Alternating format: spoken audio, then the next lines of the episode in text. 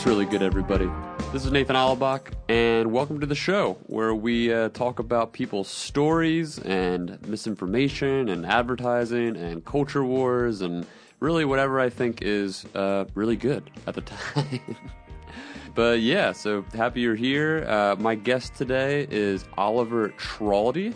Um, I started following Oliver's work about a year ago and soon found that even though ideologically we aren't aligned in, in a ton of ways, um, he was someone who makes really good faith cultural critiques and is open to changing his mind and honestly reminds me a lot of myself um, at like a temperamental level, just how we kind of go about conversation and, and the way we think about things. And um, yeah, he just really came across sincere to me on Twitter, which sounds like maybe a low bar, but on Twitter, like everyone is constantly posturing and signaling and it's really difficult to determine, you know, like how genuine a relationship is. And yeah, so I, I just I felt like when I engaged with them that I was engaging with a real person, which is, should not be as rare as it as it may seem sometimes online. But um, anyway, um, yeah, Oliver's a, he's a graduate student working toward his PhD in philosophy at Notre Dame. Um, he's a writing fellow at the Heterodox Academy and a columnist at Arc Digital. Uh, most of his content revolves around analyzing culture war discourse. Um, he's written about popular subjects like cancel culture and groups like the intellectual dark web or the new leftist movement online. And um, he really emphasizes uh, the philosophy of language in his work, I would say. And uh, we get into all, all that in our conversation to some degree. I mean, it really went all over the place, but it primarily revolved around navigating relationships in the discourse online, um, which if you're unfamiliar, it's like a colloquial term for spaces on platforms like YouTube and Reddit and Twitter where people just talk politics and culture and argue about everything and everyone's mad all the time and it's just uh, it's great times. Um, but anyway um, this is a really great conversation and uh, i got links to oliver's work in the show notes so give him a follow if you're into it and uh, yeah thanks for listening. So now let's get into what's really good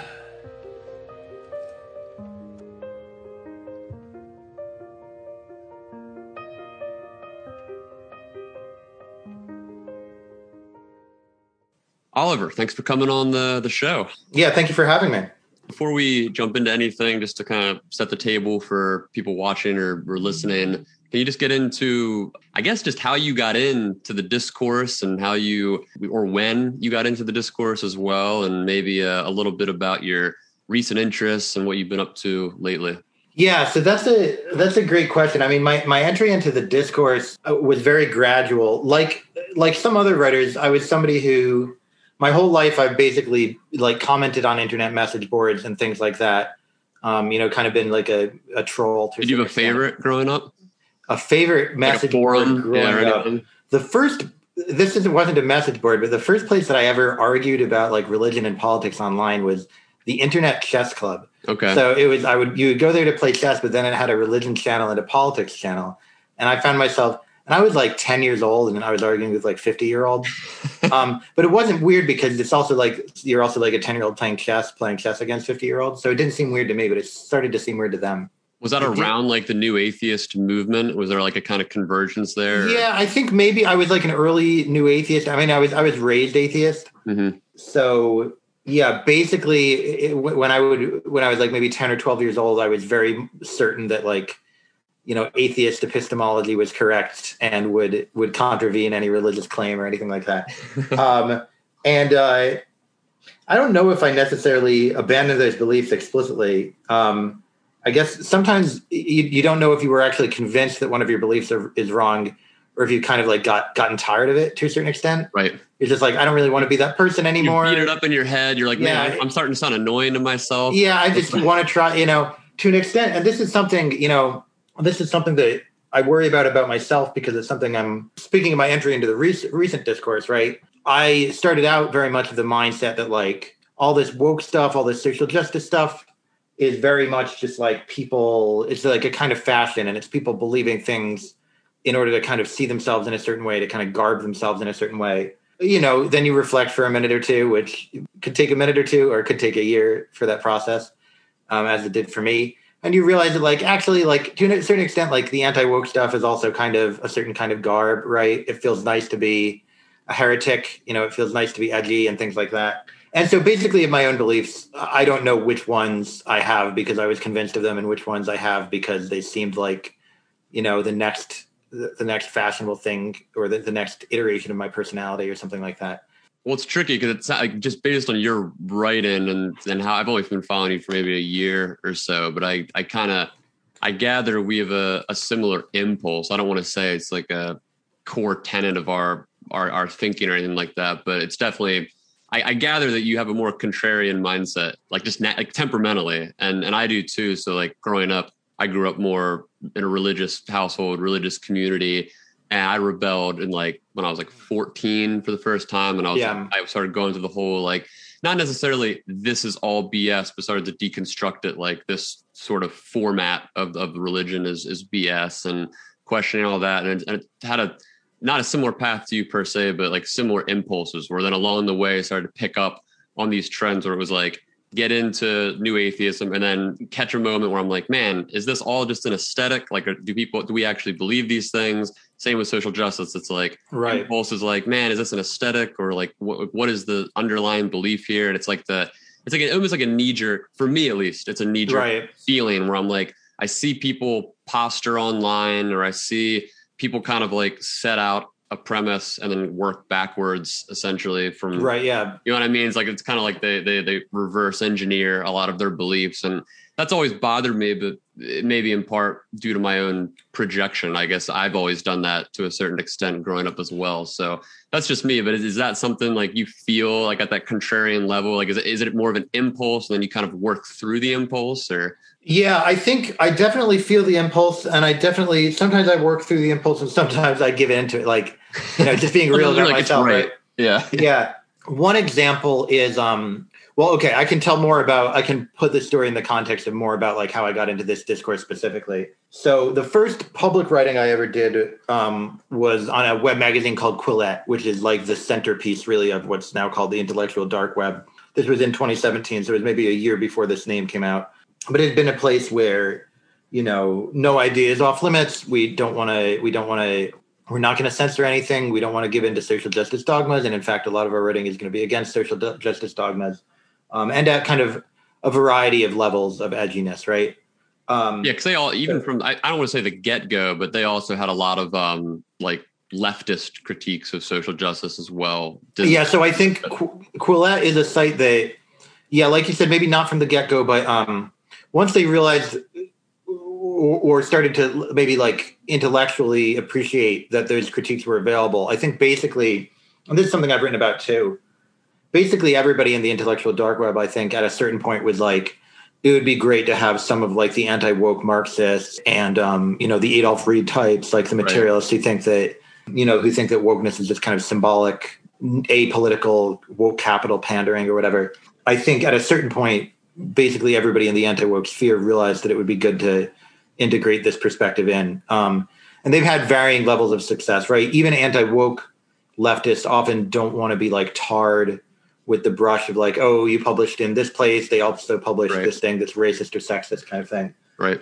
So I wrote the first thing I wrote for them was basically a defense of um, this philosopher Rebecca Tuvel, who in 2017 had published in a feminist philosophy journal, Hypatia, um, an argument that basically went like, um, you know, first premise is um, we should respect the identities of transgender people. Second premise is like in all the relevant, in all the like morally relevant respects, transracial identity. This was in like during the Rachel Dolezal stuff, right, right? right? Transracial identity is morally similar to transgender identity, with the conclusion being we should also respect uh, the identities of transracial people, people who think they're of a different race. And this, um, I don't know exactly why, to be honest. So this got both transgender people and transgender philosophers and black philosophers a bit angry, although mostly black non philosophers, actually. Um, black philosophers, I think, were generally rather respectful of it. Some people thought that she was kind of like cleverly trying to make an argument against right. know, what, what, we call a, a, a reductio ad absurdum. Uh, an argument against transgender identity, which is what she not what she was going to try. One of those do. things like when you um, see this pieced out in like a Twitter snapshot, everyone just dunks on it without any like initial exactly because it's just on its face value. You're like, this is ridiculous. Yeah, I want to engage with this. But that's the the funny thing about the funny thing is that it was done by philosophers, right? What we do in philosophy, like how many ridiculous ideas are there in philosophy? It's all thought then, experiments. Yeah, exactly. It's all thought experiments and silly ideas. And you know, there's there's like a there's a famous philosopher now, one of the one of the kind of top people in philosophical metaphysics and analytic metaphysics believes that only one thing exists. You know, just like the whole world exists and it can't be subdivided or something like that. Mm-hmm. So, and some people, there are philosophers who think there's no such thing as right and wrong. So there's, you know, there's all sorts of all sorts of philosophical ideas, and you know, the point of philosophy is to kind of to take them seriously. And if they seem ridiculous, you kind of feel you're supposed to feel the pressure to come up with an argument against right, them. Right. What happened with Tuvel's article was very odd because people were like, "Here's the obvious counter argument," and it was like something that she had addressed. You know, like all all the all the counter arguments people came up with were things she had addressed in the paper. Anyway, so I wrote all this stuff in an article in 2017, which was a little bit more aggressive than my my articles these days are like pretty. I try to be quite. um uh, a friend of mine is always calling me measured, which I, I don't know if I want to be measured exactly. Um, you add a lot of caveats. You hedge your bets. Yeah, I I, yeah. I I like to have disclaimers, and I like to do things at a kind of level of remove where it's like if you accept this then you should accept this mm-hmm. i'm not going to tell you exactly what to accept i'm going to tell you more about the implications of the things that you probably already accept right um, which is again you know the sort of thing that philosophers uh, like to do a lot so that was how i got into this discourse i wrote this thing for quillette i had terrible writer's block for most of my life um, i had uh, spent a year in law school and dropped out and then i did a master's program and it took like years to finish my papers um, and the thing that was addictive about writing this article and other articles for Quillette was just seeing the normal like social media stuff, right? Seeing the the likes come in and shares from famous people, the dopamine, you know, it's addictive. It's incredibly addictive. Um, you get you, your followers go up. You know, people talk to you who it's like, why has this person even heard of me? Let alone they're seeking me out. Right. Um, and um, and that's also the crazy thing about Twitter, right? and to a lesser extent Facebook, but um, it's just like everybody's everybody's there for whatever reason. Maybe we shouldn't be. Maybe it's a horrible place. Maybe I have started trying to set a time limit so that I only use Twitter like 15 minutes a day. Maybe, maybe I always raise that time limit and always end up using it much more than that. Unfortunately, um, good call. But, but with regards to the contrarianism thing, um, well, the funny thing was, so of course, writing for Quillette, I feel like I'm just I am the contrarian, right? You're automatically there. In a yeah, way. exactly. We're fighting against the the social justice orthodoxy, right? We're fighting against the woke mob, whatever you want to call it, the politically correct. Right. Which, to be clear, I just want to kind of maybe maybe preface this for people watching or listening um, that may be coming from I don't know, like a lens. Uh, let's say a more left leaning lens, who mm-hmm. who might hear something like that and think, well, what do you mean? Like the orthodoxy, right. like culturally, has always been more at a conservative bend or, mm-hmm. or what have you. And I think it is important to kind of uh, frame this in a way where like especially from like 2013 to 15 16 ish i mean mm-hmm. the the sort of cultural norms in the online culture war space really did become dominated by the more social justice left mm-hmm. um, space whatever whatever we want to call it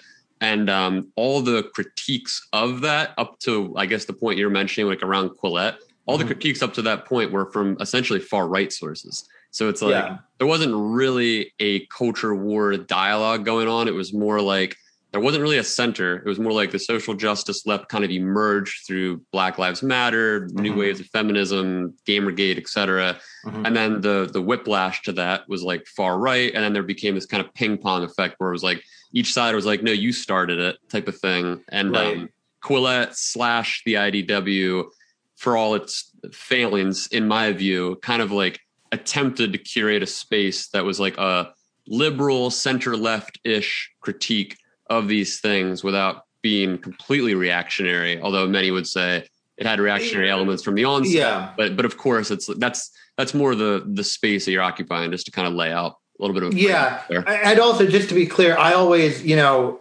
usually if I say something like woke mob, people who don't know me will not know this, I guess. And pro- probably most people, it's not like many people know me. So most people watching this won't know me. Usually when I say a phrase like woke mob, I'm just doing it in at least a little bit of a self mocking way, right? Because, because there is, there is an element of and again, this is something that I've realized over the years.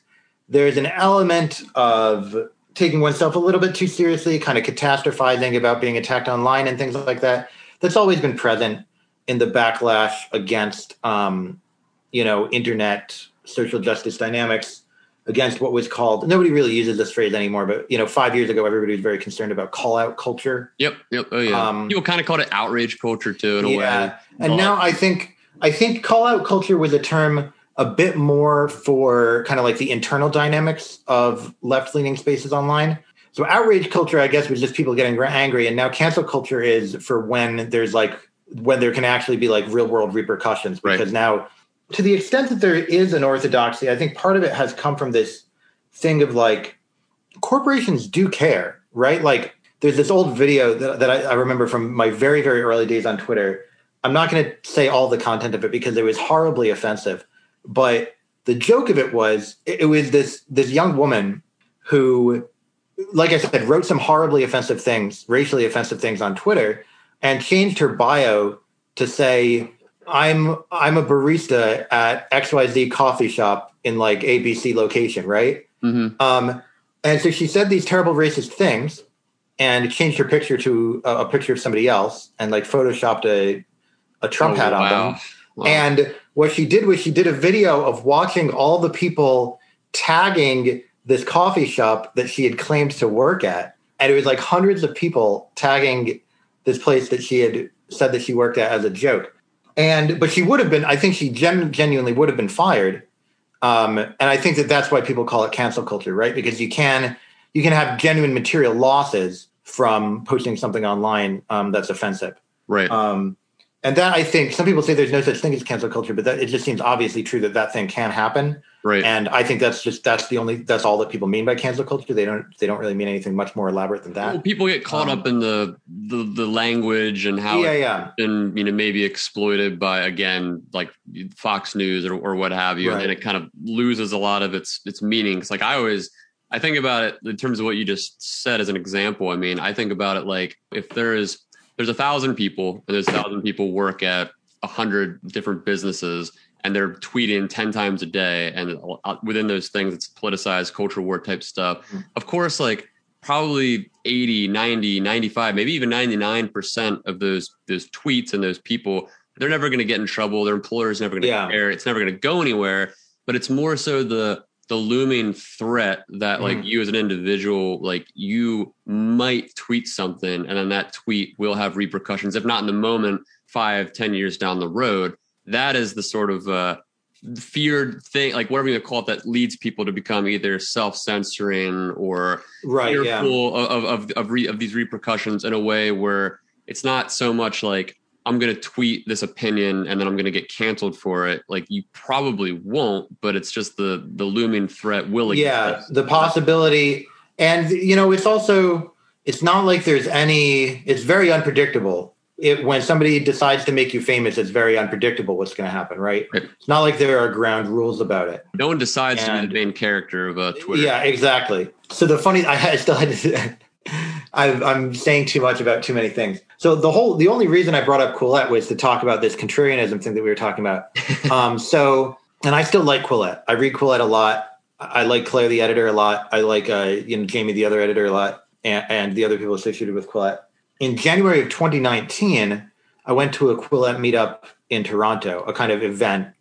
I don't know. What it was like a dinner I don't know what to call it. It was like a fundraising a mixer event. type of thing. Um, yeah, like a kind of mixer. Mm-hmm. Um, my cousin lived in Toronto, so I was going to see him too. So it was convenient. The funny thing about my contrarianism is like I get to this thing and everybody there is like a Quillette person, right? And um, suddenly I just don't want to be a Quillette person anymore, right? And suddenly everybody there's, and again, nothing against them. This is what always happens in this kind of mixer, right? The dynamic got a little bit self congratulatory. People started saying we're we're all very brave. We're all very this. We're all very that. And suddenly, I just like you know, I was like, I, I want to be against these people now for as long yeah. as I'm here. And I think that's kind of the shape of my contrarianism, right? Like I can't, for whatever reason, you put me in a group. Once the group starts to do something, I'm like against it, right? Once yeah. the group starts to coalesce around something, I just feel that I have to be the counterweight. Mm-hmm. Um, and I think that's obviously in a lot of ways irrational um, at the individual level. Um, it's irrational just because you happen to be a room in a room of the the 50 people who believe this thing to suddenly decide that it's now the majority belief. Um, but it's just kind of the way that I'm built. Once, and if I'm in a group that's yeah that's coalescing around a certain viewpoint, I'm going to look for the the the counter argument, or even you know less respectably, just like the way to make fun of it, right? Right. Um, and that's kind of that's the way that my the my contrarianism works. And there's basically no any group that I feel that I'm perceived as being a part of. I think I'm going to feel that urge. Um, so maybe it's really like a. I think it's a very juvenile thing that I have, right? It's like very much like don't label me, you know, like I'm I'm too cool to be like anybody else. I'm too much of an individual, you know, things like that. Well, it kind of depends on how you utilize it, right? Because I think yeah, I I relate to you completely in this way. And I think um, just the other night, I had, I had, a friend over I don't see too often, and we were just chat, longtime friend. Like I've known this person for over 15 years, mm-hmm. And um, we were just chatting about whatever. And they kind of, and I, I, haven't seen this person in a long time. We don't, we we live close to her, we don't hang out too often. Um, and they brought up this example of something that a friend of theirs had said, mm-hmm. and it just made no sense to me at all. Like like logically, there was just no sense behind it at all. There wasn't like a there's two sides to this thing. It just felt completely inconsistent at just the fundamental level. But they, right. they said it in a kind of nonchalant, like, I, this is just how it is type of thing. And I just started like poking at it and being mm-hmm. like, you know, what do you mean by this? And like, what's an example of this? And mm-hmm. wouldn't you say like this over here kind of contradicts that?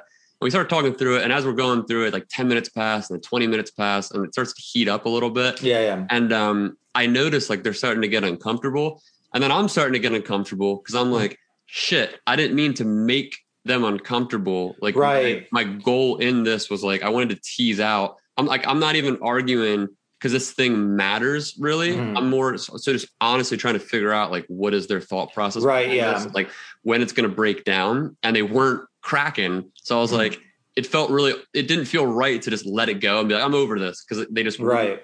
It, it, like I said, it wasn't a type of thing where you can just be like, well, on this side, we believe this. It wasn't like a moral judgment type of thing. Mm. Anyway, so afterward, you know, you know, we hugged it out. Like he, he even brought up to me, he was like, you know, do you do this for fun often? I like, don't talk to him as much anymore. And I'm like, yeah, you know, like I'm online all the time. Like it's yeah, yeah, it's what we do online. Yeah. Yeah, and like it got it really got me reflecting afterward. I was like, man, like I was I was a total asshole, and like I didn't think in the moment that mm. I was mm-hmm. coming across like an asshole. It just um it hit me afterward I was like, man, most people in like regular life, whatever, just aren't they don't want to do that. They aren't accustomed no. to doing that. But in what you do, particularly like both in academia and then in the sort of online culture war space, there is a sort of place for that. I think, like we said before, the thought experiment example, like where you can test out, tease yeah. out some of these like boundaries. You know, when when you do come across a new group think, it's like what is the what is the best critique of this group think and kind of break it down and then for me at least personally sometimes i'll break that down and then get to the bottom and be like okay well i still believe this or like i'm comfortable right, yeah. associating with people like this or whatever. And then and that is what it is. But in the moment i think that exercise can be beneficial or it can make you look like an asshole just depending on who's watching or who you're around you know? Yeah, so it's completely true that in my academic work, you know, what I was going to say early on when you were describing this interaction, I, I, was thinking basically like, this is why they killed Socrates, right? Like, you know, it was just so annoying to people because he just kept poking at people would yeah. say like, "Oh, you should do this. It's the pious thing to do," and then he would be like, "Well, what do you mean by pious?" And then he'd be like, "Rah rah rah." I think that there's there are a few things that I try to remember that kind of um, moderate this urge in me or a few things that I try to do. So one thing is like just that, you know, over thousands of years of trying to be true to what Socrates was looking for in the way that we use language, like we've never been successful, right? Right. Um, and one of my recent pieces about defining critical race theory is basically along these lines. This is basically so Ludwig Wittgenstein is a philosopher who's basically known for emphasizing this exact point, right? There's almost no concept that we use that we can really give a completely rigorous definition of. Concept right. in, in, mathematics are stipulated, so we can do that for mathematics. But think about even like the, you know, is a is a hot dog a sandwich kind of thing, right? Yeah, yeah. You yeah. know, everybody can competently use the the the phrases hot dog, the, the phrase hot dog, and the word sandwich, right? Um, but somehow being a competent user of English doesn't necessitate a conclusion on whether a hot dog is a sandwich. Right. So I think there's there's a point at which you you have to you have to make sure that you're not asking for too much from somebody. You know, one place where it's important is um, so, for example, in the critical race theory legislation, of course, it makes complete sense to be like, will this legislation make this thing illegal or not? Right. Right. That's just a question. You have to know that to know whether you want to support the law, right? Because you have to know the what the effects of the law is going to be. So there are places where you you really do have to get to the bottom of a definition. But there are other places where you can kind of be like, okay, that's a little fuzzy, but it's I get the thrust of it, right? I get what it's kind of about. I get what you relate to this definition like terms like grifter or weaponized or just uh-huh. kind of these these amorphous terms that yeah you can understand usually what someone means but at the same time you often if you want to be specific you do have to pin down uh, what the specific person means because you know it's kind of taken on a life of its own but the consequences yeah. aren't like that big where you're like i demand like a succinct meaning in this moment yeah so yeah grifter and weaponized are both terms that i have that i have made some hay out of um, getting angry about. I think to me, the thing about grifter and weaponize that irks me, this I think is a very common feature, and our side does it too. Everybody, everybody does this in online politics, and basically any any politics that is expressed through language, which all politics is. Grifter and weaponize are, are, are like it's always the other side that's doing them, right? Like so, there's the sense in which the sense in which the terms are ill defined is just that you never you never apply them to your friends, right? You only ever apply them to your enemies. It, it, you know, nobody would ever. Uh, the thing that I always say on Twitter is like, I people. I'm a grifter for like making 50 bucks writing some freelance article. but then, you know, when the person who disagrees with me and I get into a fight with on Twitter makes like $600,000 with a MacArthur Genius Grant, somehow that doesn't make them a grifter, right? It makes them a genius. So I make 50 bucks, I'm a grifter. They make $600,000. Yeah, genius, people right? are always fuzzy with the Patreon, yeah. Substack type stuff. Yeah. yeah, yeah, exactly. So it's, you know, who gets to be a grifter, who gets to be a genius um, is determined by who you think, which positions you think could be honestly expressed by a smart person, right? In a way, I take it as a compliment because I, in some cases, I think the grifter accusation is something like, "I know you're a smart person. No smart person could possibly believe the things that you're saying. So you must be only pretending to believe them in order to make money." Right. Um, so maybe I shouldn't tell people that I don't make that much money because then maybe they'll just think that I'm stupid. Um, so yeah, I think you know th- there's a lot of diversity in words, and there's a lot of there's a lot of different ways to um, attack uh, different different word usages. Um, well, it's tough when you're like you have to rely so much uh, in this internet culture war space on intent, and you it's really difficult yeah. to measure that through predominant like predominantly text based media. Yeah, yeah, like Twitter or even you know in writing. I mean, that's that's hard enough. You can obviously expand more, but Twitter is just so difficult to really get a grip on what someone believes. I mean, I'll often, yeah. Sometimes I follow um, like YouTuber or Twitch streamer, political mm-hmm. drama and stuff like that. It's, it's, just like funny. It's almost like a Joe Rogan podcast to me. It's just like background noise I don't really pay mm-hmm. too much attention to, but enough to be like.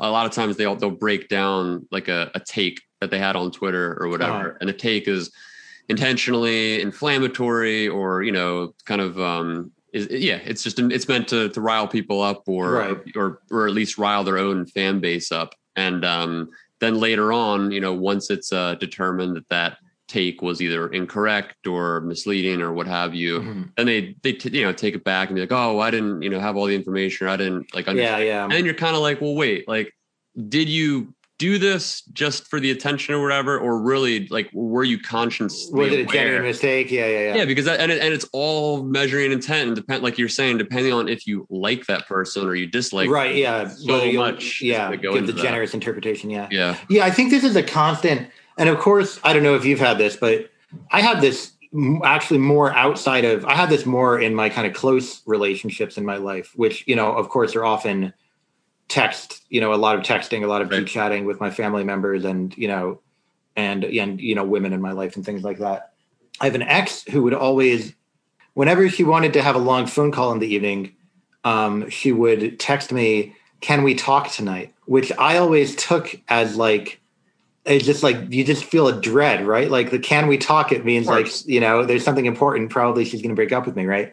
And um, over text, you know, if you can't see somebody's facial expression, if you can't see their body language, things like that, it's very hard to, you know, even somebody, I'm not very good at like assessing, you know, I'm not a very socially adept person. I'm not good at assessing people's mood from their body language or anything like that. But even for me, um, not having that makes things a lot harder. And I think it probably is true on political Twitter as well. Um, I have no idea how I come across really on sometimes I read my tweets and I'm like, well, that's it's like really serious the way that I wrote it, you know. But like most, you can tell from talking to me, I don't really take the things I say right. that seriously. I just kind of say, you know, here's my take. You know, I, I'm trying my best. You know, this seems like the good argument to me in the moment. If it's wrong, I'll just like say that it's wrong, whatever. But it's hard to really like, you know, how do you, how do you express that and still kind of maintain your your position as a commentator? Yeah, one without, thing you know not coming across like you're yeah exactly. or like you're unsure of yourself or exactly yeah so um I, yeah it's very hard to figure out how to how to put things in text in a way that reflects the actual like mood that you have about them and the actual level of commitment that you have about them. I often wish you know there are a lot of people on twitter who well let's say this there are certain, there's a certain amount of people on twitter who really don't like me and there's a subset of those people but certainly not the entire set of those people there's a subset of those people who I wish, in fact, did like me and did not dislike me. Hmm. Um, and I often do wonder, like, wouldn't it be nice to like actually meet them, show them that I'm kind of like a teddy bear, you know, deep down. But then there's also this thing of like, you know, what when I see it with other people, I think Freddie DeBoer has written about this. You know, he writes about being attacked by media people online and then meeting them in person and they're just like super friendly. Hey, what's up? Yeah, hey, yeah. like how you doing? Yeah. Freddie, I know you from the Twitter. then they go back on Twitter and they're attacking yep. him again, right? Seen a thousand times. Yep. Yeah. And it's like at that point you have to ask, like, who is the and this is, you know, for somebody who grew up with the internet, which I did, and it sounds like you did to an extent mm-hmm. as well. Um, you always have this worry. Like, which is the which is the, you know, it's very Baudrillard it's very much the matrix, right? Like, which is the real me? Yep. Am I in person, like doing an act, and then I become my real self on Twitter, or or am I doing an act on Twitter and then my my real self in person? Um, and you have to wonder about it about these people who are really vicious online, and then you hear we have it so much in philosophy. They say, "Oh, just go to a conference with them; they'll be so nice. Um, they're so sweet." And then on the internet, it's just like this person should not be allowed to speak. This person should not be allowed to speak. This person is an idiot. Right. This person is cruel. You know, this person is racist. Blah blah in a lot of ways that's the real grift because i mean and you see it in journalism a lot too i think where you know journalists you know they're all there's a lot of these um, small com- like niche communities and then there's the kind of macro communities that like you know in dc or new york or whatever where a lot of these like writers you know the kind of mesh between pop culture um, tabloid style writers and like you know the the more prestigious journalist style writers or for like the new york times or whatever um, a lot of these people, you know, they form cliques and yeah. like, they know each other, and they also like not even just like with other journalists, but other people, whether it's in PR or mm. like or various businesses that they work with or can get sources from or platforms, even people that work for Twitter or, or et cetera. It's yeah. a difficult thing to see because, like you're saying, it, like a lot of these people, like they're super nice. Like you see them whether it's at conferences, interviews, et cetera, mm. and um, very amicable. But then, like you're saying, they'll jump right on Twitter and it's like they start firing shots off. And I think in large part, I think for some of them, like I know, I know several journalists in this space, and I, I really do think that they have good intentions for what it's worth. And I think the, the, the sort of steel man, whatever you want to say of it, is that these are people who they understand the space, like you mentioned, like they grew up in internet culture. They understand mm-hmm. that it's almost like a game, you know, when you're right. on these platforms, and that when you're in real life, it's like, okay, the game kind of like dissipates a bit. We have to be human again. But once we're back on the game, you know, it's kind of all all things go. And um, yeah, it's just like World of Warcraft. Yeah, yeah, yeah. It's like kind of LARPy almost. Like, yeah, I, yeah. I, I understand it at a certain level in certain situations, but then there's other levels, like I think you're alluding to, at like a relational level, where you mm-hmm. feel like I'm trying to develop a friendship, or like you know, yeah. something, something that I I can stretch beyond. You know, we're just we DM on Twitter sometimes, and I can trust you with information or what what have you, and that's really tough to do. And yeah, um like uh, one of the questions I, I, really wanted to ask you, and this, this is maybe like a broad topic, but being someone, you know, I think I reached out to you again, maybe I forget when it was, like a year ago or something like that. you were among a sort of like loose sphere of people um, from across the political spectrum, like leftist, social mm. justice oriented people, liberals, some even center right, libertarian uh, minded people who I looked at relationally, and I was like, you know, like I can. It, it, it's all intuition at the end of the day, but like intuitively, right. I'm I'm gauging that this is a person who's acting in good faith. They seem like a real human. They're not like trying to just game the system with hot takes and and, and whatnot. Um, it's a person like worth engaging with. And I, I've noticed since then, obviously, like you you mentioned this earlier, that you often will deactivate your account and like you often I, I noticed do try really hard if you encounter a critique you'll try to couch a response with like using more exclamation points and and and and language in a way that kind of presents yourself like like listen i'm not mad or i'm not like uh i'm not like taking this super seriously. And i think that those are all signs to me of someone who does care and like is invested in in their work in an honest way. So i guess like knowing how you've navigated these these different um, ideological groups over the years and how like you mentioned like there's people you wish you were friends with that don't like you and there's like all these different how, how we refer to as tribal identities or whatever that you have to kind of navigate. Like how do you how do you work through that space at, on a relational level with these people as you kind of build into friendships and colleagues and, and discovering who are my enemies? Like how do you how do you think about that or work through that on a daily basis? Yeah i mean i find i think part of why i deactivated a lot is because i do find it kind of overwhelming. I mean i think part of it thank you for all the things you said. It was very complimentary. I think I would probably say it in a different way that's a little less complimentary to myself. it's kind of more just about like what capacities I have and um, like what capacities I lack. So I don't know if you were like this, but I was one of those kids who like maybe it took me a little longer than other people to realize that like when somebody asks, "How are you?" they don't actually right like they don't actually yeah, care. Like there's hi. this like small talk thing.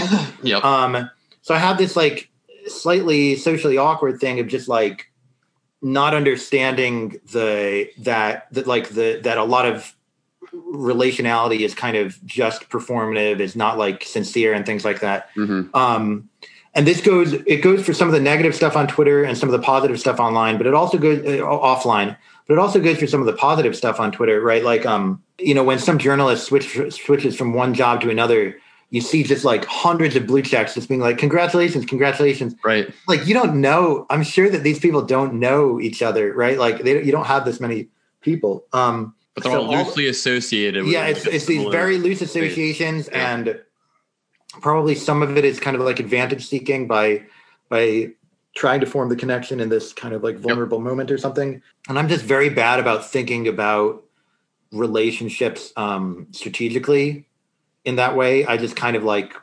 will will talk to whoever and um, basically can't do much other than like saying how I actually feel about things. And that will run like in terms of a platform like Twitter, where so much of the the culture is built on optics and rhetoric, yeah, yeah. and just like and like we were mentioning earlier, just a, I mean, I hate to say it because like when you say aesthetics, it, it implies like a lot of disingenuine, you know, nature to people individually. And like, I don't, I, I don't know. Like, I, I, don't know if I would call it disingenuine per se, but like, there's definitely something to be said. I mean, culturally, like, this is just what people do. I mean, when there's cultural trends, people hop on those trends, and it's not to say they don't actually believe those things, but like they exhibit attitudes that are just yeah. kind of like what what their friends are exhibiting and what and what their colleagues are exhibiting, and it just becomes like a second nature thing where I was like, I understand what you're saying. You're not consciously thinking about how to engage with those topics. Like when you see one of these topics come through, you're just like, hmm, like you kind of like do a second take and then you think it through. Whereas like most people, when they see a take that they know their sort of group identity right. or their like family or personal experience, whatever tells them this is good or bad, it's a very easy switch for them. Whereas like we were right. saying, it's like more difficult to to understand how other people do that because you don't see it that way. Yeah, I think in general, the belief is genuine. I don't really know another way to parse it. In general, in these group situations, the belief is genuine.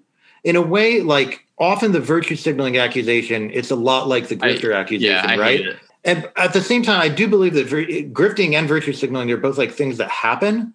It's just like there's no there's no real route to having good evidence for it in an individual case and the accusation is never productive. It's like the difference um, between I, I, was just talking to a friend about this the other day. It's a difference between, you know, saying I support LGBTQ people mm-hmm. in the context of something specific, like something happens in the news, you're commenting on that thing, or like something happens with your friend, you're defending your right. friend, etc. Versus like there's not really an occasion, or maybe there's not a specific occasion, and you're just throwing it out there, like I need attention right now, mm-hmm. or there's a cultural, broader cultural movement, a zeitgeist, and you want to hop into the zeitgeist and get clout from that, and then even then, you don't know if the person's intentions are disingenuous. All you know is that like it feels to me like there's a probability that there might be more of like you just kind of hopped on this thing. But like you're saying, levying that accusation almost feels fruitless because you just you just yeah. have no idea. And it's also like, you know, it's not like if you see somebody say, I support LGBTQ people, you think, oh, you probably don't actually support them. Exactly. It's more like, well, you're using that, you know, you're saying that in this moment to gain some kind of advantage, but that kind of advantage, like saying something in the right moment because you believe it, that is like not hard. You know, like everybody picks the right moments to say the thing, right? Like yeah. if you think a woman is beautiful, you, you like wait for the right moment to tell her, right? Or like if I have a take about something, I try to put it in the right magazine or something like that. Mm-hmm. So that that just the fact that people are saying it at a time when it's advantageous to them is not not to me. That's not enough to. Yeah, we all do it. Signaling because it's yeah. it's you know you can't just say everything you think all at the same time. Mm-hmm. So that that I don't think is that I think I can definitely parse. Um, but you were talking about the difficulty of these relationships at the individual level. It's it's something that I feel a lot. Um, I kind of this is like a big. I don't want to say contradiction exactly, but a kind of tension in my personality uh, that I do really want most people to like me, um, most people that I interact with, and then I have that contrarian side where right. I'm like, once a certain number of people like me, I feel a bit hemmed in by not interested anymore. Yeah, I'm not interested. Yeah, and I feel like the task of I'm just kind of like all of those people who already like me added together, and the task of kind of like not turning anybody away. can't offend anybody. It, yeah, exactly. It becomes a very difficult task. So just like at the moment, right? Like I have strong links with the original IDW people. I have strong links with this sort of like uh, anti-liberal Catholic faction. I have strong links with some of the uh, anti-woke leftists. I have strong links with some of the anti-woke philosophers and with some of the anti-anti-woke philosophers. Mm-hmm. Um, you know, I have links with the heterodox academy people, and have a, I have a links with the much more edgy people who are like heterodox academy is just like the controlled opposition or whatever. And to be completely honest, it really does like add together to at certain points where it's just like something happens and I'm just like not, not even at the level of like I can't say what I feel because I'm worried about offending somebody, but it like it becomes very hard to figure out how you feel. Right. Right? Because you kind of have all these voices in your head of all the people you're modeling, um, all the people who you consider close to you, and you, you're trying to. And I often, when I write things, I often think like, here's my specific audience right?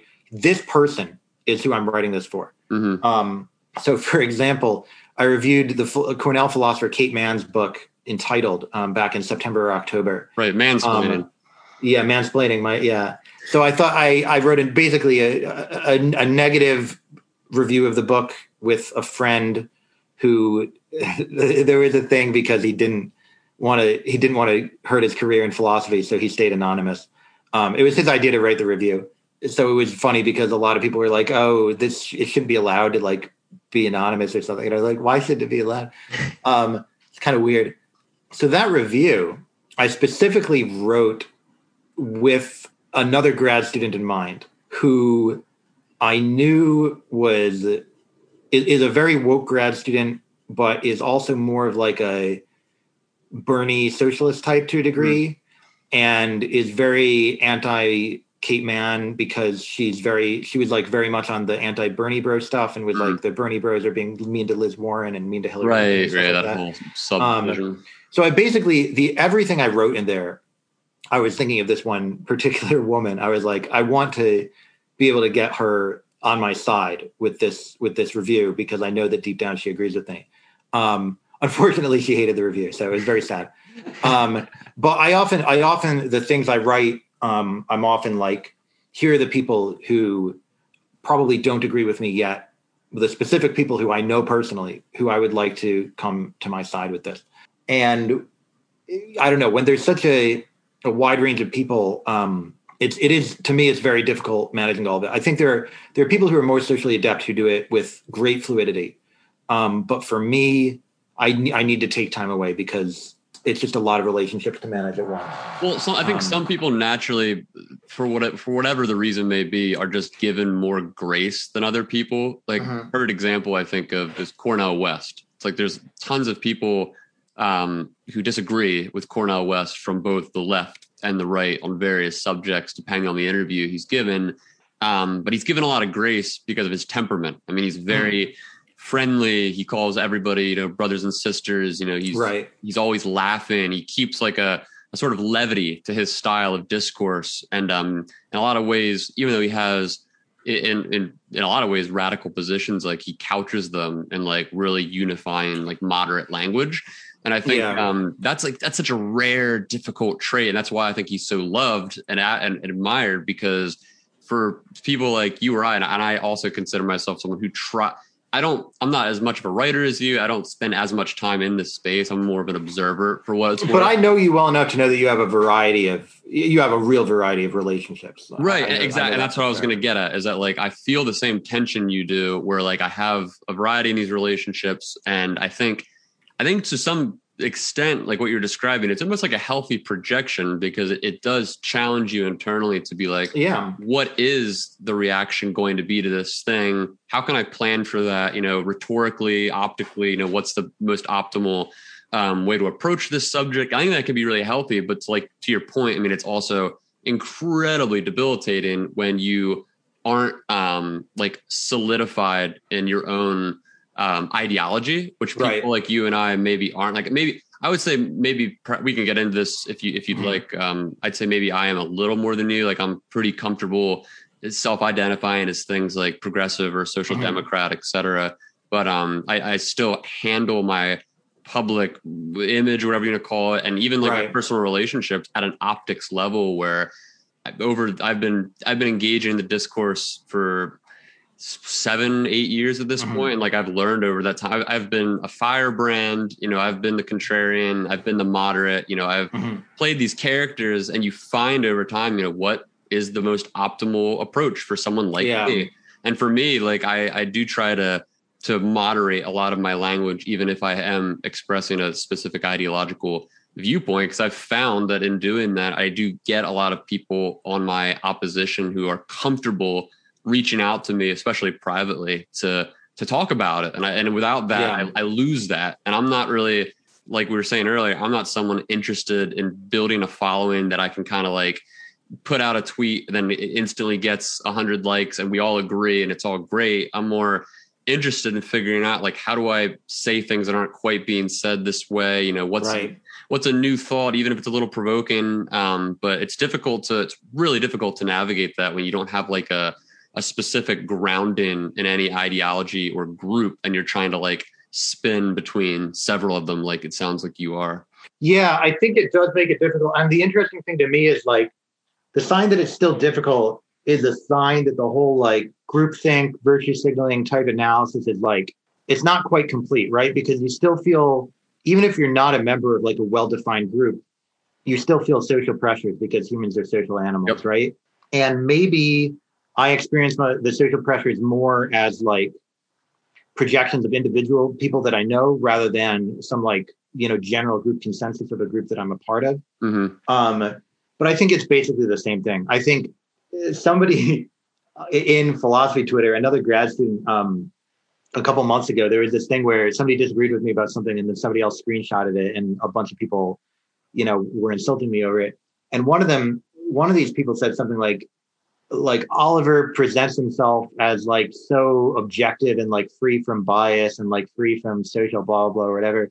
I was just so I was so uh, confused by it because I really don't think of myself that way at all. Right. I don't have any self perception. I, I know that there are people in the IDW who have like said that they are right. There there are people who have discourse. Yeah, they have said like I now that I'm now that I left the left, I can think for myself or whatever. Right. But like I don't really have a like I try to think to my for myself to the extent that I'm able, um, and I try to be free of social pressures because I have a kind of like German romanticism ideal of like the authentic you know, I'm like the authentic artist of my belief, you know, like I'm, you know, like Goethe yeah. or somebody like that, you know, I have to be free and like express my soul or whatever.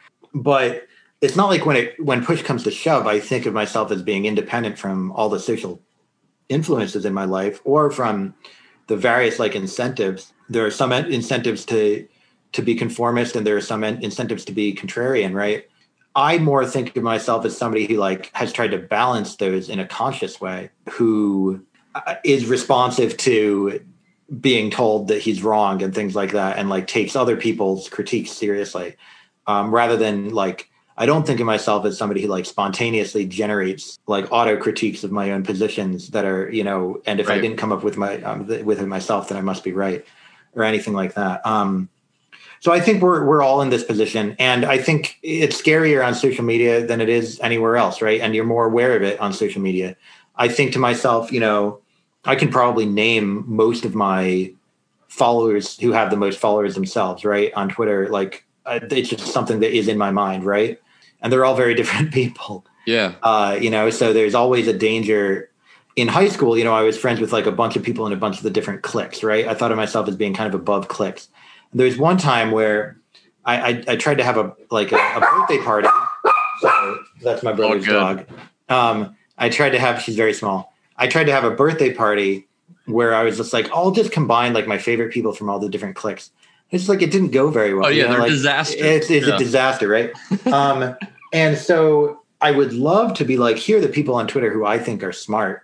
Let me just put all of them in a room together. But it would never, you know, I think it's very dangerous. Um, I kind of tried that with our one little group chat. Yeah, yeah, yeah. Um, and it, I think it, it, it was there was some there was some cohesion, but like literally within the first day or a couple days, there was a, there was um, there was a a pattern of development where like certain cliques started to kind of dominate the conversation. Yeah, yeah. And then it, it, obviously, if you're part of another clique or you're outside all these cliques or whatever, yeah, yeah. when you're looking through this, you're thinking, "Oh shit! Like I'm on the outside of this. I don't want to."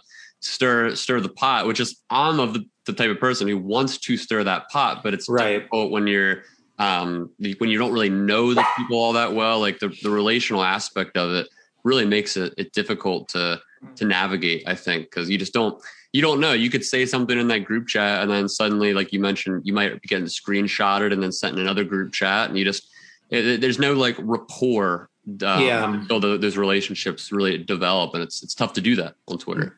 Yeah, that's another thing. You know, my first so when I joined, okay, so the first time I was on Twitter was as a completely different kind of account where I was just like friendly with people who I played video games with. Um, I have a hobby where I try to play video games very quickly. Um, I'm not oh, very good at it. Runs? Yeah, yeah, yeah. So I did speedruns at a time, and I was on Twitter under that account during the um, the Hulk Hogan Gawker lawsuit. Oh yeah, and I just I was so obsessed with this lawsuit when it happened. This was like one of the you know feels like a long time ago now, but mm-hmm. it was five years ago.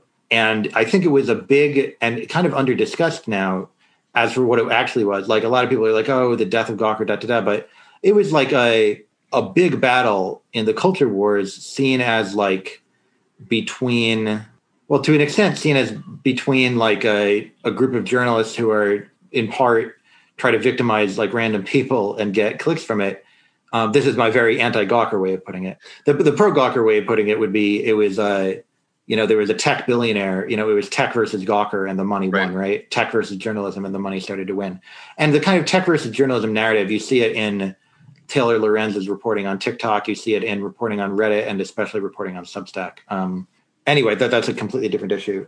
I joined under my real name in late 2016, right before the election, and followed a bunch of journalists and would like respond to them and they wouldn't respond back and things like that. Um, so I was basically like a reply guy for a few months. And then uh, I started dating this girl who like looked for my looked to see on her own if I had a Twitter account and just saw me like arguing with random people.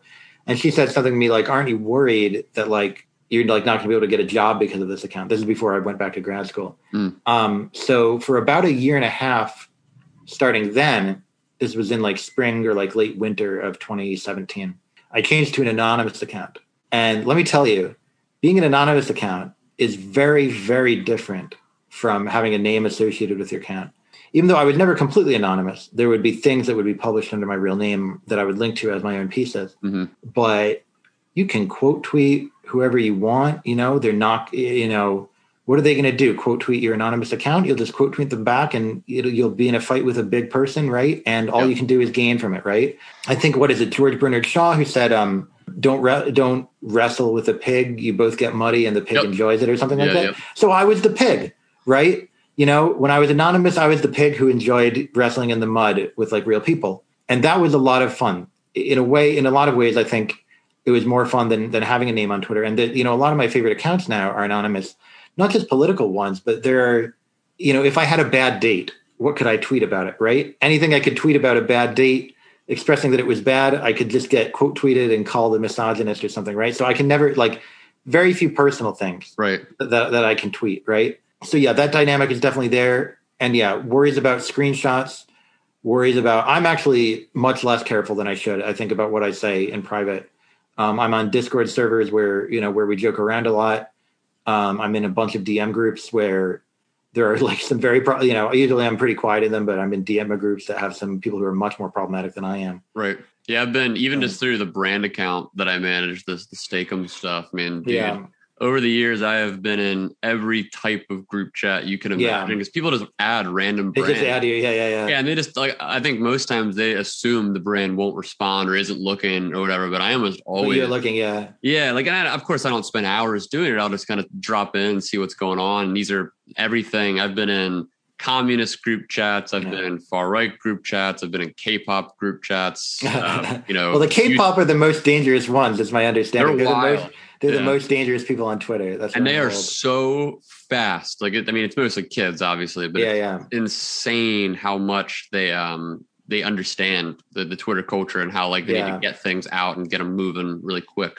But um, yeah, it's just it's just a it does help give you perspective, I guess, to to see like how um especially anonymous accounts operate in group chats. yeah, like the the sort of freedom to it's like it's like a little like a sort of a distillation of of the old 4chan and all that in some ways. Yeah, I think, but but I mean, it, Twitter also has something that I mean, what you're saying about the speed of it. Twitter also has this thing that 4chan didn't. Well, I don't know. I, I was never on 4chan. I've read it a few times, and I think I was too old when I started trying to read it to understand it. I was more into like the message board culture, but the message boards they didn't have this thing of like you know what Twitter and Facebook, the, just the, the likes and the retweets and the shares. Maybe Tumblr had this. Maybe people who were on Tumblr understand Twitter a little bit better because yeah, things sure. would get things would get reblogged and mm-hmm. things would blow up so quickly. I think part of part of the way I've never really had a tweet go viral. Actually, my most popular tweet was like um, it was this like anti Trump tweet. Oh, he said something about making a perfect phone call, and I like put it into the lyrics of "Call Me Maybe" or something like that. and um, I wrote it basically like I was just like, this is so stupid and corny. And I was just like, my followers are going to just be like, Oliver, you're being stupid and corny again. And a few of them retweeted it. And then it got picked up by like a bunch of resistance accounts. And it ended up with like 10,000 likes, just like from people who actually thought it was really funny, even though I'd. It's always the dumbest stuff way. that goes viral. It's always the dumbest stuff, dumbest stuff that goes viral. So the fact, I think the fact that I don't go viral, and I think it's because my experience of the internet really is as of a bunch of like, um, it's very pre social media in a way. It's as a bunch of these very tight knit communities, um, more like the group chats, things like that. And what I'm used to is more like you act slightly differently with every group, right? In my group chat, that's like all very intense Catholics, which I'm not. I'm not going to talk about certain things that I might talk about in the group chat that is literally called fellas, right? Mm-hmm. In the group chat with the fellas, you might talk about certain things you do that you wouldn't talk about with Catholic mothers, right? Yeah, right. So that's, you know, I think my experience of the old internet the Discord servers, the group chats, and things like that fit with it a lot better than this genuinely public and global phenomenon of social media. Well, that's what it is because the new internet's like it's it's a this it's a combination of the old internet with this new like macro level internet where I, I refer to them as rooms. I'll be like, yeah, we're all on Twitter, we're all in these different rooms. You might be in weird Twitter's room or philosophy Twitter's room or sports Twitter's room or whatever it might right. be. But these rooms all have their doors open and anytime you know you you tweet something that, that starts to get retweeted and amplified into these other rooms eventually it always has the potential to reach the room, you know, the yeah, macro exactly. level Yeah, where yeah. everybody is, and then suddenly, especially with someone's writing like yours, you almost. I'm not saying you don't want to, because it would be still you'd still get clout and readership and all that, but like once you get into that macro level room, you you're no longer speaking to your audience. You're speaking to people. Yeah. Know nothing about you, and, and context matters not at all. Yeah, and then you get the context collapse. I think they call it. Yeah, yeah, exactly. And then that's a difficult. I, we all. I mean, I've I've never. I've had I've had tweets go viral, like big big tweets go viral, but they're only they've only ever been um, in relation to memes, essentially. So they Right. weren't they weren't anything um, with consequence. And I, I think like if you're talking about like political cultural commentary, that's like yeah, it's a time bomb. I would say for almost everybody except for left Twitter. I think Mm. left slash weird Twitter is this weird. They maybe they wouldn't want to admit but I think they own such a large amount of capital yeah. on Twitter because they've been on it. Like weird Twitter is one of the original subs. One of the original Twitters, and they're very good at it. And They're they so they started it as Something Awful, and they learned Twitter.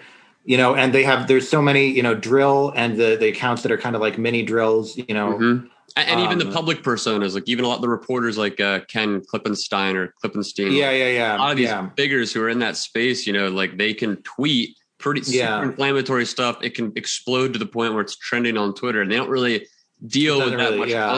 It doesn't really matter that much. I think even like um, yeah, like the Bruenigs, I think maybe in a certain sense came from weird Twitter. Like Ryan Cooper, I think has Mhm. is linked to weird Twitter. Yeah, and I think um, at a certain point, it, it's partly just about like what you know your posse to a certain extent, right?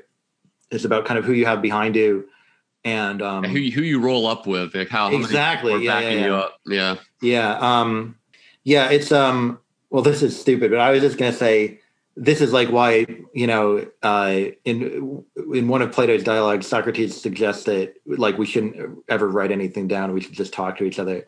And I think it's basically for this reason that once you start writing things down, you know, they're gonna be misinterpreted. right. Um and Like I think form, um, we're getting further and further from the the true form of. uh yeah exactly and from thing. yeah and from you know from what you truly believe you know but i'm sure we've also both done it ourselves you know you read something and you say oh i'm sure this means this thing and somebody else explains well in the context of like there's been like a dozen articles about this and blah blah blah Oh yeah, absolutely. um i think it's hard to be on both sides of it right you're always you're talking across a gap although the assumptions that people make sometimes are really funny i've never had quite the thing where somebody's like did you read the article and then i'm like i wrote the article but there was one thing where one of my tweets got attacked by a few people and um, somebody found in 2018 i wrote a review of jordan peterson's book along with the Chapo Trap House oh yeah, that was a great and, um, article. Yeah. yeah thank you yeah that's that's probably one of my i mean that's one of my best It was Um, genius pairing them together. It's like yeah, I was so happy when when the pairing came up. It was just like it, it, it. I think it was genuinely unexpected, and I think it genuinely did fit together. So I was incredibly happy with it. Um, so somebody, I had I had had this as a pin tweet for a while, and somebody got mad at me in some other thread, and obviously went to my profile and looked for other things to get angry about, as people do, and they responded to this pinned tweet, and they were like, "Oh, I just knew that somebody like you would be a Jordan Peterson fan." And I responded to them. I was like, "It's a negative review. You didn't read the review. It's just you can just click the thing that you're responding to." That's great. and then they were like, "Okay, maybe it was a negative review, but like, I, I, given the other things you said, you have to admit that I was like right in assuming that you should be or something." Oh, and I oh, was like, "What are you talking about? What do you mean? What are you talking about?" So I think that one problem that I run into. Again, this goes back to my conceit of myself as being like, you know, uncategorizable and like a real, you know, really sui generis and things like that. To perceive the, the this big room that you're talking about, right? To perceive the vast kind of like diversity of people, we need I guess to, we should call it the house to be the house. Let's call it the house. yeah, That's beautiful. analogy, Yeah. To to be in the house, right? You have to you have to figure out what room people are coming from. Let's say, right? You have to be able to categorize people. You have to be able to say, oh, you're these this.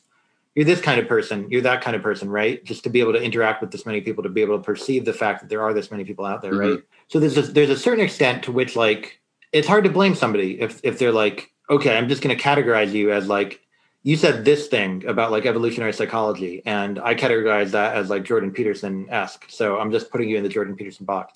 That is to an extent the way that people's brains work, and I've definitely done that.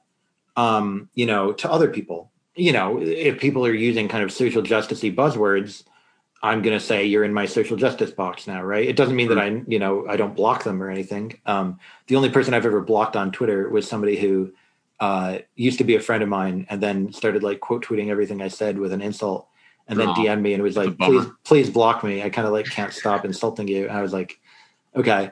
Then I saw recently he still is insulting me from behind the block, but um, so, so, obviously, obviously I didn't, I didn't help him in any way. I feel really bad about it because obviously I must have done something wrong.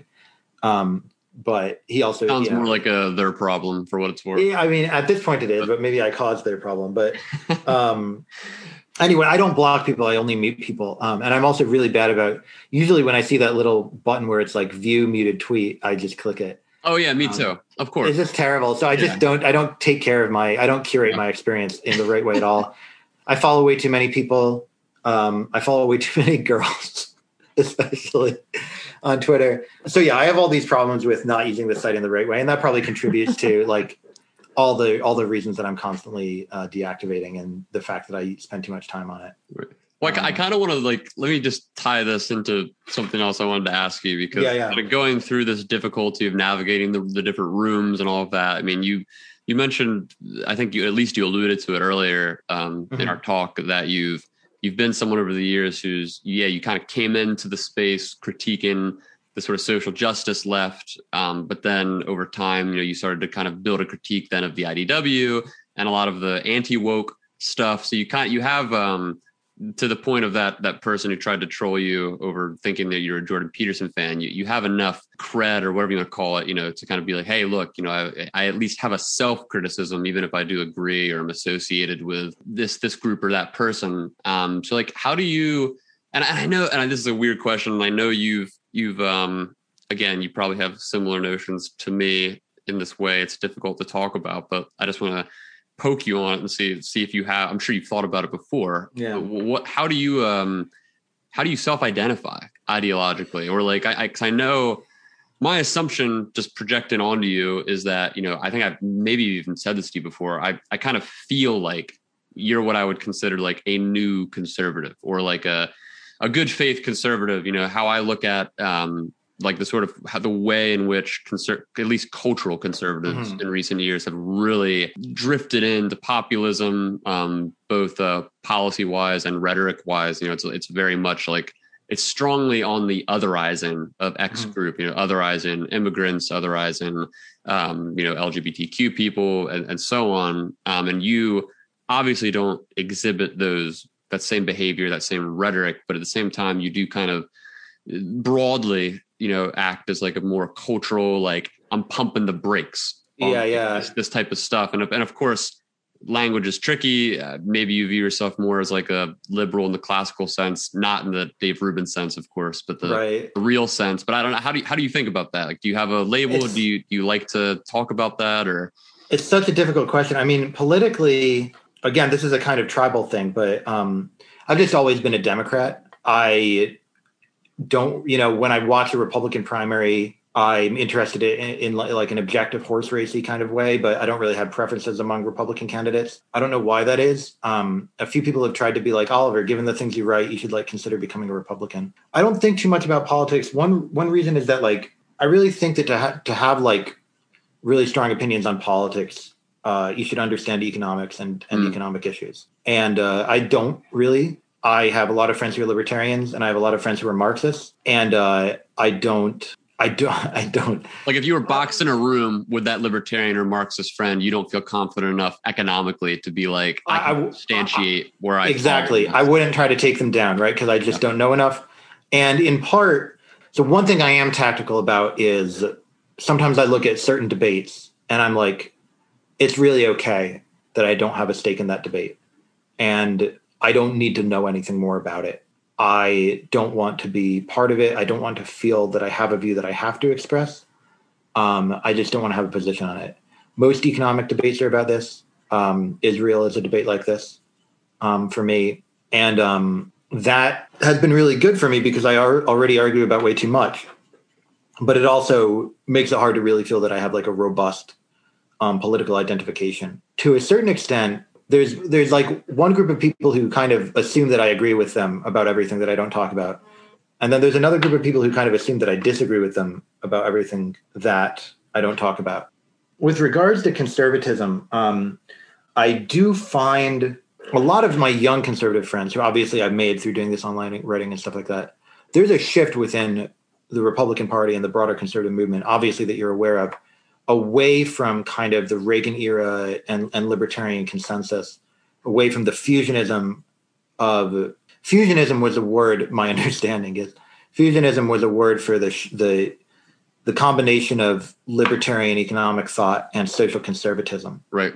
And what you part of what you have now is some of the libertarians are becoming more Democrats, and a lot of the social conservatives are becoming less libertarian. Mm. Um, there's this like kind of new, uh, it's it's a meme, but there's that new like neoliberal movement where there's like uh-huh. there's like the progressive sock dem wing of that, but then there's the yeah. center right wing of that. That's, that's yeah form. And the thing is, you know, again, I I like plenty of the I'm mutuals with the R neoliberal account on Twitter. You know, um, I like plenty of the, the neoliberals.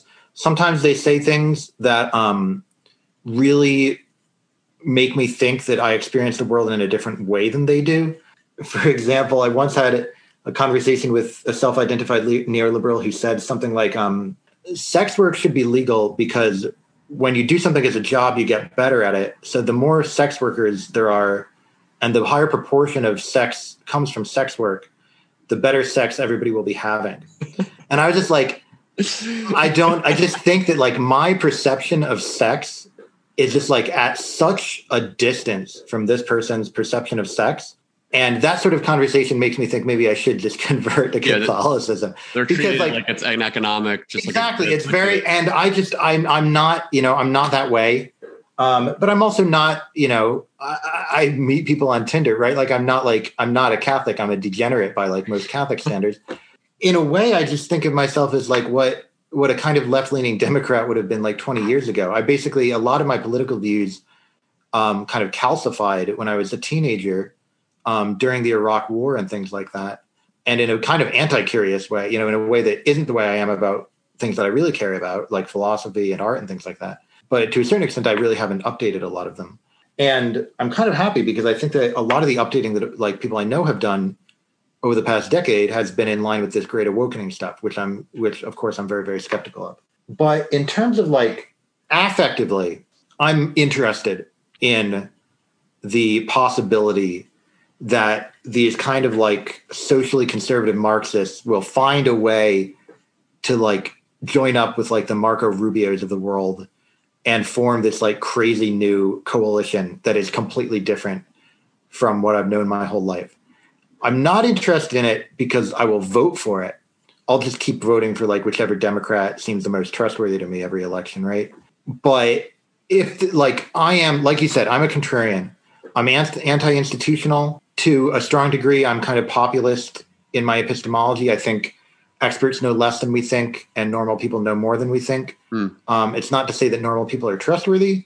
It's just that most people aren't trustworthy, and normal people, at least when there's kind of like skin in the game when there's some consequence to their belief.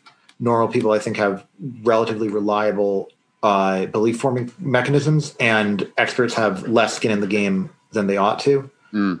And of course, there's I wrote something on the replication crisis. I reviewed Stuart Ritchie's book about the replication crisis. I think um, in fields that are adjacent to woke stuff, especially social psychology, there there were just like years of bad results being pushed as science um, and being accepted by experts. Right, like papers um, that were just like what was it like? I don't even I forget the original study, but isn't it like forty or fifty or sixty percent of papers couldn't be replicated? Yeah, yeah, and of course it's hard to. Uh, I also, you know, in in true trying to do this thing the right way fashion, if something doesn't replicate, it doesn't hundred percent mean that the original paper was wrong or that it was done in a bad way or anything like that the failure to replicate has to be interpreted as well. So it doesn't mean that 50% of results were false, but it might.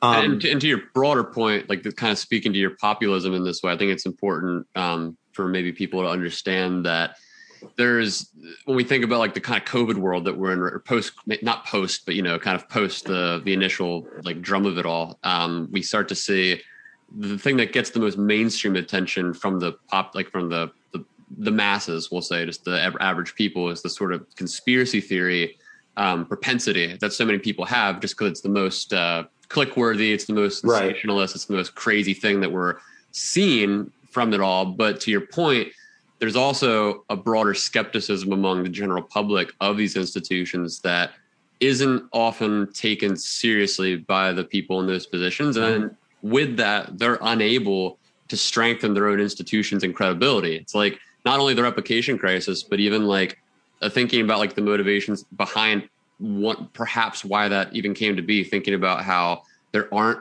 incentives in academia to publish repeat papers or like or or study yeah. that that you know try to you know suss out you know is this something that is a valid or not. And there's more there's more money in novelty. There's more money in new studies. There's more there's more monies in papers that will already kind of affirm a like an institution's uh, biases or a cultural prejudice. And these are all things that i think um, they don't like you're saying they don't um, completely discredit these institutions or experts or anything like that but they offer up a valid critique that warrants more investigation and warrants just more honesty with people because without yeah. that it does it only feeds this sort of populist energy where people feel like they're being lied to and that they're not they're, they're not being told everything by these experts and they're they're being looked down at down the nose at you know like these people yeah. in their their their pulpit or whatever it might be and that's that's a that's a good critique to have i think when it's when it's a level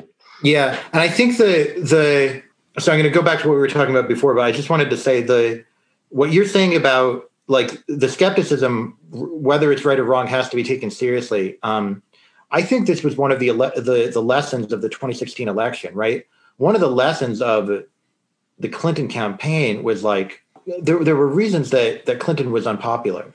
Right, and um, one of the views that people within the Democratic Party had was sort of like, well, the people who dislike her are wrong to dislike her. They they dislike her for the wrong reasons. A lot of them are just sexist, right? Yeah. And um, it turns out that even if that's true, like they still vote, right? Even if it's true that a lot of the people who are skeptical of of science at the moment um, just don't understand what's going on with it. Um, they're still part of the society, right? So I think it's just one of the the broad lessons. And you saw this with the media, right? Like how often did the media crow about Donald Trump's low approval ratings? And it's true. Trump was just as poorly liked as Clinton, right? They were both very unpopular candidates, and he was a very, very unpopular president. But then if you look at the media's approval ratings, right? The media that is being so happy about Trump having low approval ratings, the media's approval ratings were right. like 15 or 20%, right? Then you look at Congress, they're like 10%, right? So all these people who are like, everybody hates Trump so much, you have to look at the context nobody likes anything right now. Yeah. Um, there's no person, no institution that's like trusted. We're at a moment of extremely low social trust in institutions and in individuals. Um, it's been trending that way for. It's decades. been trending that way overall. Yeah. Um, yeah. So it's a, it's a very strange moment that I think has not been um, taken seriously enough, and it is not. I don't think. Some people say the right way to take it seriously is to say this is this low trust is the product of a propaganda machine blah blah blah and i don't think that's the way to take it seriously right like um you know if if your girlfriend is mad at you you don't say well your anger is like the product of a propaganda machine so i can understand where it came from so i'm so i understand you now right? right no you have to understand it from her perspective right so you need to understand this low trust from the from the perspective of the people who become skeptical and i think along with that this is um something that I'm often critical of when I see it on Twitter. I graduated, I graduated high school in 2010, and mm-hmm. um, that's the year that I kind of had my ideological awakening, whatever you want to call it, where I got really into the new atheist scene. Mm-hmm. Um, I got into um, Noam Chomsky, bought a bunch of Chomsky books. You know, I was just, you know, I didn't know shit about shit. I was just kind of like, I was into YouTube debates and I was just trying to like dip my toes um, in. And I understood that and even i'll even say this is maybe just like a, a, like a gem for anybody who might even know the reference but even back then there were these uh like compilation videos on youtube of joe rogan podcasts mm-hmm. where joe rogan back then was way more purely anti-establishment in a less politicized or ideological way than he is today where he's a lot more right leaning at least per his attitudes and the guests he has on back then he was like purely when he talked politics, it was all anti-military industrial complex. It was like you know anti you know establishment for like talk like drug legalization or drugs being illegal that type of thing. And they used to do these compilations that were just like really you know getting into Operation like Northwoods and MK Ultra uh-huh. and stuff like that. Just been as like a kid, I was 18 years old. I was like, man, this is like I never um have heard of this stuff or seen this stuff, and it was right. like mind bending to me at the time and um, I think, I do think culturally, when we talk about this stuff at a broad level, that there is something to the argument of like manufactured consent, like mm-hmm. Chomsky's uh, thesis from decades ago at this point. I do think that exists. I mean, I work in advertising. I, I, know the power of PR. I know the power of of influence and manipulation to people mm-hmm. um, in, in various forms of media. That said, I do think to, to your point that people often fall back on things like manufacturing consent as a sort of catch-all excuse for why people believe the things they believe when oftentimes it's more like it's more like those those beliefs are impacted by cultural trends and then many like consent is manufactured through political ideologues or corporations or opportunists who can then tap in to that cultural unrest. Like i don't think a rush limbaugh would have gotten off the ground in the late 80s early 90s if there hadn't been a cultural movement at the in the underbelly to to be there for it. So when we talk about right. it, it's kind of this like two pronged thing. We're like, mm-hmm. yeah, maybe it's a loop where like you know the the the propaganda feeds into it, but propaganda only work is effective insofar as there's like a cultural underbelly yeah. and also like economic dis- disenfranchisement and, and mm-hmm. factors like that to to make it so, which is interesting. Yeah, I completely agree. And there's a mix of it's difficult for me because I do, I do have this overriding view of like we should be more skeptical of the rationality of experts and more trusting of the rationality of normal people. When you look at anybody, and it's almost like the way we were talking about our own beliefs right at the beginning of this conversation, right? If you look at anybody, the reasons that they say and believe the things that they do, it's a mix of rational and irrational factors, right? And it's a mix of even the irrational factors, you know, some of them will be understandable and some of them will be not understandable, right? Like, so why might a you know a poor white person might be you know driven to racism by you know believing certain things about crime which could be rational kind of from their perspective or by by not being able to find work uh, and thinking that all the jobs were taken by you know like illegal immigrants right. which which could be irrational but kind of like understandable. You know like everybody need, everybody yeah you, you can kind of understand why because everybody needs to find work, right? You know, and then at the you know at the end of the day, there could also be an irrational impulse to just like everybody wants to have somebody who's like lower on the totem pole than they are. Yep. We would say that that's like an irrational reason for the belief that is not understandable, right? Um, or or at least not um, that is reprehensible, right? Um, so some irrational impulses we say, okay, you know, like you're economically disenfranchised.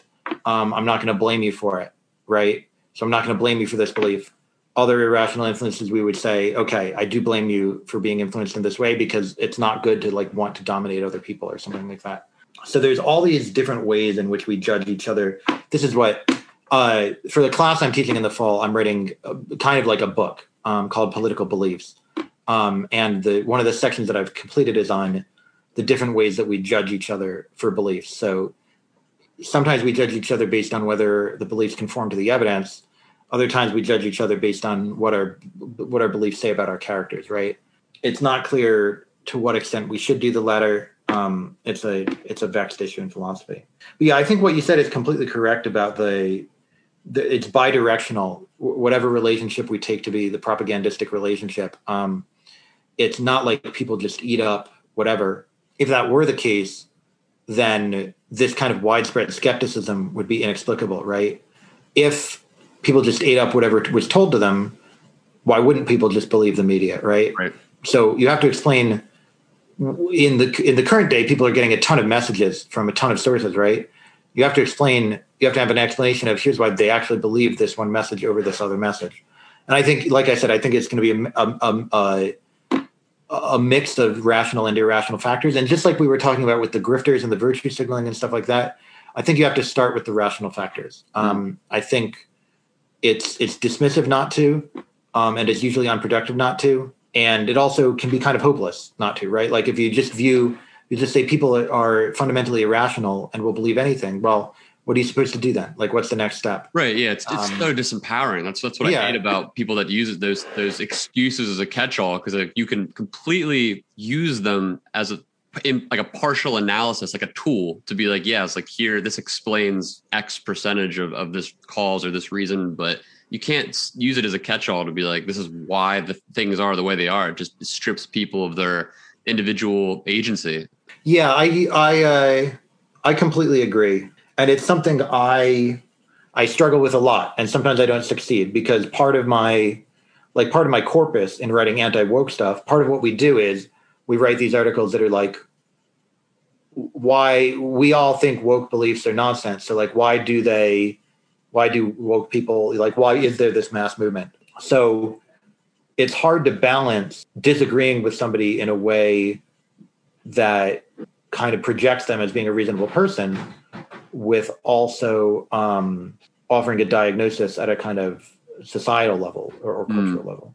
You have to kind of do the thing you have to practice the thing that you're criticizing your opponents for doing essentially which is you know hit them at their their strongest point and they believe they have good intent and all of that. And um, if you don't you essentially can expect the same sort of um, of uh, backlash as to like what they see. Yeah. You're saying with trump in 2016 it'll be the same result yeah i think the, the way that i try to manage it is that basically and maybe this is part and parcel of my kind of anti-institutionalism, my contrarianism about groups, things like that.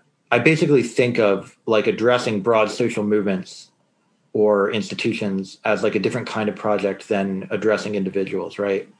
Um, in a way that maybe is pathological and is itself maybe not completely rational. Um, maybe if people watch to the end of this, they'll have some opinions about whether it actually makes sense that I do things this way. But um, basically, if I'm talking about an institution or about a group of people or about a social movement writ broadly, I view it as okay to think about like the background dynamics that could lead to these beliefs happening rather than only thinking about kind of the content of the beliefs and what could like what what it would look like to disagree reasonably. Mm-hmm. And when I'm dealing with an individual on a one-to-one level, that's when I think you should never say like you are just a grifter or like you are just virtue signaling, right? Among other reasons, like wh- why even have the conversation at that point? so I think I basically the way I manage it is by treating individuals and groups eh, just like in fundamentally different ways. And I don't know. I don't know if that even makes sense to do. I was, I was going to say, like the way I do it. No, it does, and I try to do the same thing. But then you think optically, it has to. We have to convince ourselves it matters because, like, ultimately, our goal is to improve the discourse in some right. way. But at the same time, it's like we know people attach themselves to their group mm-hmm. identity and um, the institutions they follow, the people, the sources they follow. So it's like it's similar to me. I talk to my wife about this all the time. Like I'll try to couch, not all the time, but like I'll often try to couch um, posts I'll do on my personal Facebook, which is also like people from my hometown who are, are much mm-hmm. more uh, right leaning I'll try to couch it, you know, in a way where I'm like make doing what you're saying, making more kind of broad brush systemic yeah. takes and not like individual attacks. But people, what I at least most times, not all times, but most times, people just they attach themselves to those things. It's like if you criticize something the Trump administration does, people think you know you're criticizing them because they love Trump, but it's like right, yeah, yeah, yeah. Are, it, it's so difficult to navigate, but not it's not futile. I, I do I do agree with you that there's there's um there's a utility in, in yeah. in that. Yeah, I think there's a utility, but it's also, you know, kind of like you said, you kind of have to have a suspension of disbelief to do it, right? Because you know that the reason that groups have these dynamics is because individuals ha- attach themselves to groups in this way. Groups just are, you know, conglomerates of individuals. You know, if all the individuals were rational and were worth disagreeing with in a reasonable way, then the group, you know, then the groups would not look the way that they yeah. do, and the institutions would not group. look the way. yeah. yeah so so something there must be some point at which something goes wrong. So you know it can't be that like intellectually speaking this division of labor is like completely responsible. I just think it's I think it's like a good heuristic for how to to, to do two fundamentally different kinds of thinking. But yeah, I think if you believe that like you know as I do that to a certain extent like virtue signaling is a way of understanding what's happening at the group level um, of like woke people then you, you I must believe to be rational, like to, to be consistent, I must think that at least some individuals are doing virtue signaling, right? Mm-hmm. Um, I would never I would never use it as a way of like stopping debate with individuals, but it's just you have to think that somebody is being irrational in that way if you think right. that the group works that way. And you can usually, sorry, I was just like working. This out. No, no, no. You're, you. you're totally good. Yeah. I have to work through it too. I mean, you can usually, not all the time, but my my measurement usually is how the conversation starts to break down. If you're being polite and engaging honestly, yeah. and then the other person starts to get defensive, angry at those at the honest engagement, you can usually tell pretty quickly if this is something that you know that they're actually approaching in good faith, or if it was just kind of like a flavor of the week thing that they threw out and they weren't expecting to engage at like a meta level or whatever because most most people but but that's even difficult because most people aren't ready to do that even if they do sincerely fully believe the thing. Yeah. So and it's tough but i've caught myself doing that too you know like because i have such a variety of followers every now and then i'll i'll tweet like some joke or something and you know one of my like more woke or at least like anti anti woke followers will will be like well hey like don't you think that it's actually like this? And like the first thought will be like hey you know like I'm doing a little signaling here, right? Like there's a little red meat yeah, for my people. On, you know, like, like, let me let me get a little, you know, like yeah. let me play the game a little bit. um, and um, yeah, I'm not proud of it, but I've definitely, you know, I've definitely done that, and I've I feel like I've I've kind of like irked friends by by like trying to have a real conversation with them when they were doing that too. Um, you gotta have fun sometimes, and like, yeah, yeah. Know, you're not always gonna meet people like perfectly. Sometimes yeah, yeah. you wanting to troll a little yeah. bit, and someone else is gonna. That's the other thing. You know, I think for me the the best relationships I have across lines, one thing that characterizes them is uh, there's this feeling of like we'll we'll try again tomorrow. Mm. You know, they they don't catastrophize if there's a breakdown in communication or if there's if they're just like you're just not getting it. You know, you're just not getting this one. You're just like you know, well, okay, you know, next time we'll do better. You know, yeah, let's take a step back. Um, we don't have to cancel and, each other. Yeah, and I think that that that is something that there are a lot of people. I'm lucky that I've formed a large enough group of people um, on Twitter that there is quite a few people who I have faith that if I do something that they think is just ridiculous, we'll be able to do that. But not everybody. Um, and you know, it is. I think it does go along with who I think the smarter people are, but only to an extent. There are some smart people who are not tolerant in that way. Let's say. Well, Twitter is a funny place for that for um, for intelligent people in general. I think it's, it's it has a, it has a funny way of making smart people look dumb and dumb people look smart. Yeah, yeah. How you understand the language and the culture. It, yeah. So it's it's tough. But. Yeah, I basically I basically agree with that. Um, uh, yeah.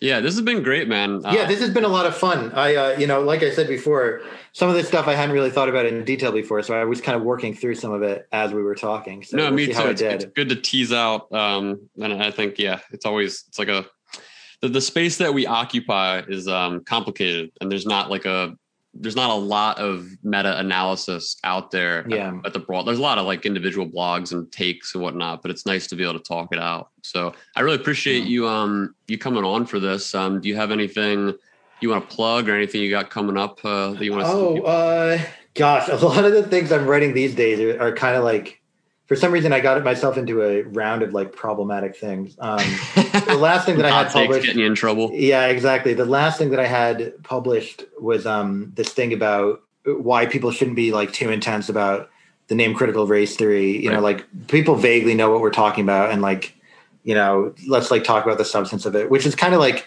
I don't know. Maybe it's not right. Maybe it's not the sort of take that I would have with some other topics. I'm not 100 percent sure about it anymore.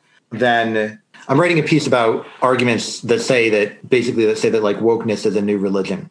Mm. Um, and uh, I think these arguments are a little bit too easy to make. People make them a bit too quickly. They don't define what a religion is or anything like that. But I also I, I kind of make a weird argument in the piece that's like if you add all of them up, it's like a lot of different reasons for thinking this that mm. people have offered kind of like individually. So once you see them all at the same time, you can kind of come up with a story on which the religion appellation or, or whatever you want epithet or whatever you want to call it right. uh, kind of makes sense as something to attach to it. Um, so we'll see if that if that ends up being accepted if that comes out. And yeah the the big thing that, that i mentioned um, i have this like relatively academic thing i'm writing. Well it is it's very it has like 100 footnotes already um, or something uh, on the nature of political beliefs. So it's a it's a book project basically in epistemology um, about the epistemology of politics and about what people ought to believe about politics. Uh, so that I'm g- going to keep working on for probably maybe six more months or something like that um, as I teach this class in the fall. So great. If people are looking for some Christmas reading, maybe I'll post it on Twitter. I don't have like a publisher or anything for it. Read. Yeah, yeah. Hey, nowadays you don't necessarily need one. Yeah, that's um, the funny thing. That's the other funny thing about Twitter, right? Like, I think I might just put a PDF up on my Dropbox and put yeah. it on Twitter because, like, who cares? If I if I do it with an academic publisher, it'll get like a few dozen readers. I, I don't know. It's not why I write, right? You know, like I don't write to be part of one of these little rooms. You mm. know, I, I write to kind of connect people from different rooms together, I guess, or to alienate every room or something. Who knows? Who knows? Great, that's a great way to, to cap it all. Good way to end it. Yeah, good yeah. way to end it. Cool. Well, again, I, I appreciate the time. It's been fun. We'll have to, we'll do it again sometime. Yeah, yeah. I had a lot of fun. Thanks for having me. Yeah, thanks, Oliver.